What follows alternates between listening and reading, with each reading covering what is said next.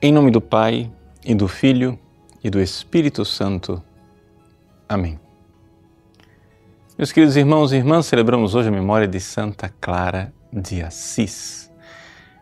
O que levou esta mulher a se entregar completamente ao Cristo pobre, seguindo os passos do poverelo de Assis, São Francisco? Veja, para nós entendermos a entrega que, que, na qual consiste a vida religiosa, nós temos que compreender que, antes de tudo, existe uma profunda experiência do amor de Cristo. Quando São Francisco de Assis fez a sua experiência do amor de Cristo, foi arrebatado pelo amor de Jesus. É exatamente essa experiência de amor que o levou a querer amar de volta. Por isso, numa sociedade medieval, onde a nobreza ainda tinha o seu fascínio, mas a burguesia já começava a surgir, colocando no dinheiro toda a sua esperança de felicidade neste mundo, São Francisco compreende que Deus na sua majestade infinita, se humilhou e se fez pequenino. E, portanto, a majestade de Deus, nós vemos o pequenino menino da manjedoura, o menino Jesus no presépio.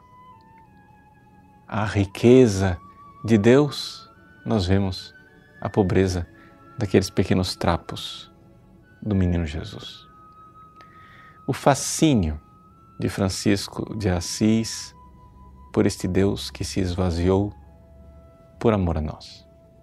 Pois bem, isto contagiou, contagiou verdadeiramente a juventude da sua época, de tal forma que levou aos seus companheiros, e Clara, uma delas, a deixar tudo para viver pelo Cristo para responder a Ele, para responder ao esposo, o Cristo. E assim, Clara, com as suas clarissas, se fechou em clausura para se dedicar à vida de oração, à vida de penitência, para se entregar em oblação de amor. Vejam, quando o mundo vê a vida enclausurada de monjas clarissas, a sua vida de penitência com o seu hábito é, rude, aquele burel grosseiro. Algumas pessoas olham para aquilo e dizem que triste. Mas é porque não conheceram a perfeita alegria. A perfeita alegria e consiste no fato de pela experiência da fé, sabermos que nós somos amados infinitamente pelo Deus que se fez pobre, que se fez nada por nós, que se fez miserável por nós. Como não amar de volta um amor assim?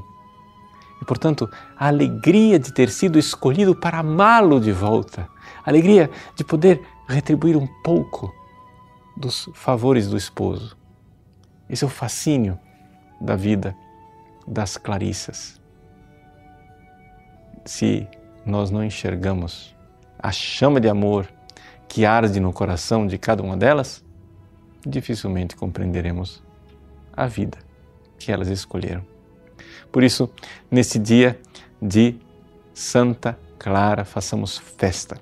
Festa porque Clara e as suas filhas ao longo dos séculos têm respondido ao amor são Francisco, que foi visto chorar tantas vezes pelo seu irmão Frei Leão, dizendo: o amor não é amado, o amor não é amado, certamente se sentia consolado de saber que aquele punhado de mulheres fechadas numa clausura amavam de, volta aquele que nos amou infinitamente. Deus abençoe você. Em nome do Pai, e do Filho e do Espírito Santo. Amém.